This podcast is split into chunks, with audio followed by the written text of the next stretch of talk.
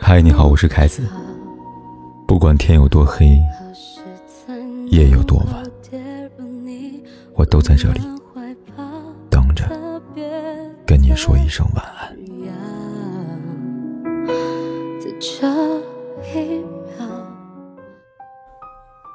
这个除夕夜，你打算在哪里吃饭？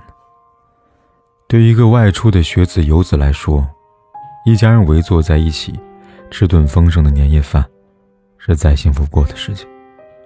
然而，对于那些远嫁的姑娘来说，在婆家还是在娘家吃饭，变成一道选择题。前两天看了一个帖子，一对夫妻因为除夕在婆家还是在娘家吃饭的问题，争吵起来。女人的老公指责她说：“你没老公吗？你没家吗？你没明白结婚就是成了家啊？你有你的家庭，回娘家就是客人了。你知不知道结婚到底意味着什么呀？”一连几句质问下来，女人近乎绝望。她说：“我不求你对我百依百顺，可在面对这些问题的时候，你能不能别那么自私？”然而丈夫的一句“你没有家庭观念”。让子女放弃了这场无用的争论。最后，她说：“我不想争论这些无谓东西了，不想争，不是争不过，而是争不了，不能争。除夕合家吃一顿年夜饭，本该是喜庆热闹的一件事情，再争下去，恐怕就会变成了夫妻不和的闹剧。所以，于情于理，这都不是他所想要的结果。可放弃了，有时候真的很无奈。”也很心酸，最后，他只能安慰自己，这就是作为女人的付出和代价吧。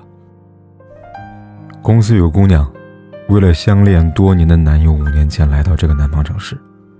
她是北方人，起初他们的结合就遭到家人的强烈反对，原因无他，太远了。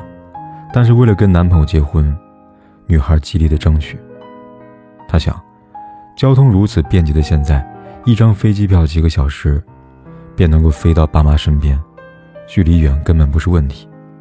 话虽如此，然而这几个小时，如今都花费了诸多的心思。结婚后，小两口便因为过年回家这个问题而争吵起来。女孩说，婚后第一年，因为老公是家里长子，她觉得应该留在婆家，娘家人多，也不缺他们两个。可对女孩来说，一年到头。也就只有过年时才有空回娘家看望父母。那年心中难免有些失落，有些不悦，但还是妥协了，想着第二年回去也行吧。谁料婚后第二年开始疫情，老公和婆家都不愿意她离开。去年孩子出生，今年因为孩子太小，不便于奔波劳碌，再次被老公拒绝。于是她这五年来都不曾回家过年。尽管老公答应明年一定陪她回娘家过年，但这种思乡之情难以言表，也无处倾诉。她嫁过来之前，原以为距离再远，也不过两张票的事情。然而距离再远，也抵不过丈夫坚决的态度。她说：“她终于体会到远嫁的苦了。外头万家灯火阑珊，目之所及，却没有一盏。”是为她亮起的。那一刻，她真正感受到了什么叫孤独。还记得之前看过一个新闻，武汉某男子因为除夕夜回婆家还是回娘家过，与妻子在高速公路上争吵起来。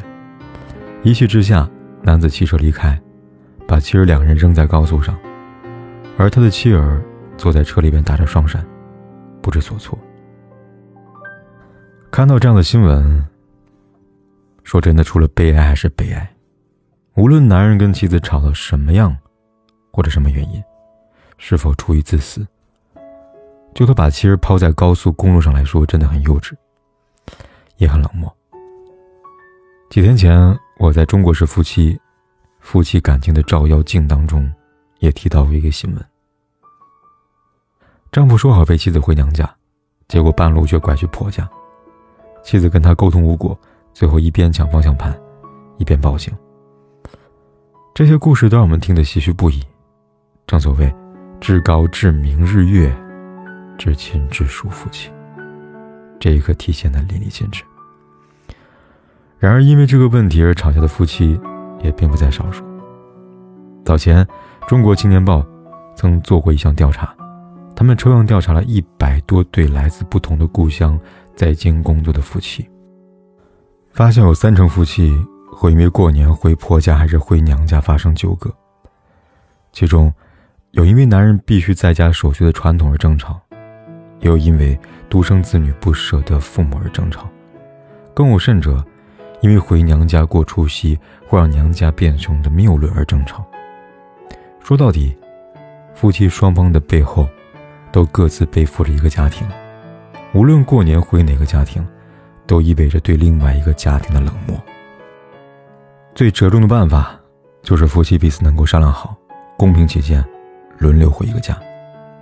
人民日报发表过关于过年去谁家的一个投票活动，参与投票的将近两万人，其中三分之一的人选择了两边都跑，另外三分之二的人选择轮流过，一起过或者各自过。然而在评论区里边，很多人却说，年三十在婆家过，初二再回娘家，女子嫁人便已算是入了婆家的门，除夕也必须回婆家过呀。这样的看法实属偏见。简·奥斯汀说过：“爱是摒弃傲慢和偏见之后的曙光。”深以为然。把这样的偏见放在自己枕边人身上，大概只有不爱或者不够爱，才能狠得下心吧。还记得那个集美貌与才华一身的女子 Papi 酱吗？她也曾在某档综艺节目里公开过他们两夫妻回家过年的方案。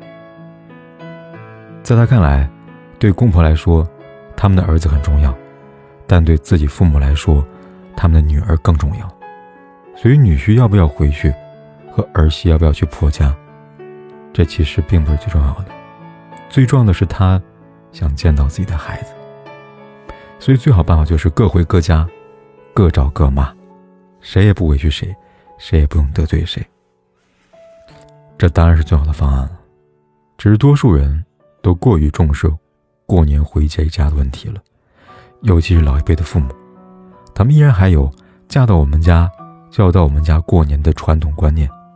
这种观念灌输给儿子之后，儿子为了满足父母、孝顺父母，于是不得不用上道德绑架，强制妻子跟自己回家过年。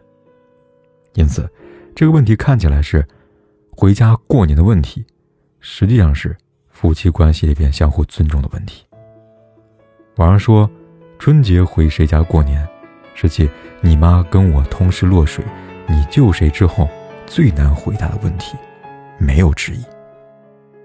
这甚至还成为了衡量爱不爱的标准。但事实上，不得不说，这时候最关键的往往不是公婆，而是夫妻双方，彼此既要能够尊重父母的爱，要适度表达距离，肯定伴侣的重要性，双方相互理解。不断磨合，才能做到软性的维稳。这才是真正化解过年回谁家这个矛盾的根源。或者说，去哪里过年，本来就不应该成为夫妻间的矛盾，而是双方都想赢，都不愿意为对方着想，更看重自我的感受，才会成为矛盾，才会成为一个普遍的社会问题吧。说说我自己。我跟我老婆之间从来没有这样的问题烦恼过。当看到有读者因为这个问题向我咨询的时候，我曾问过我老婆：“过年你会选择回娘家还是婆家呢？”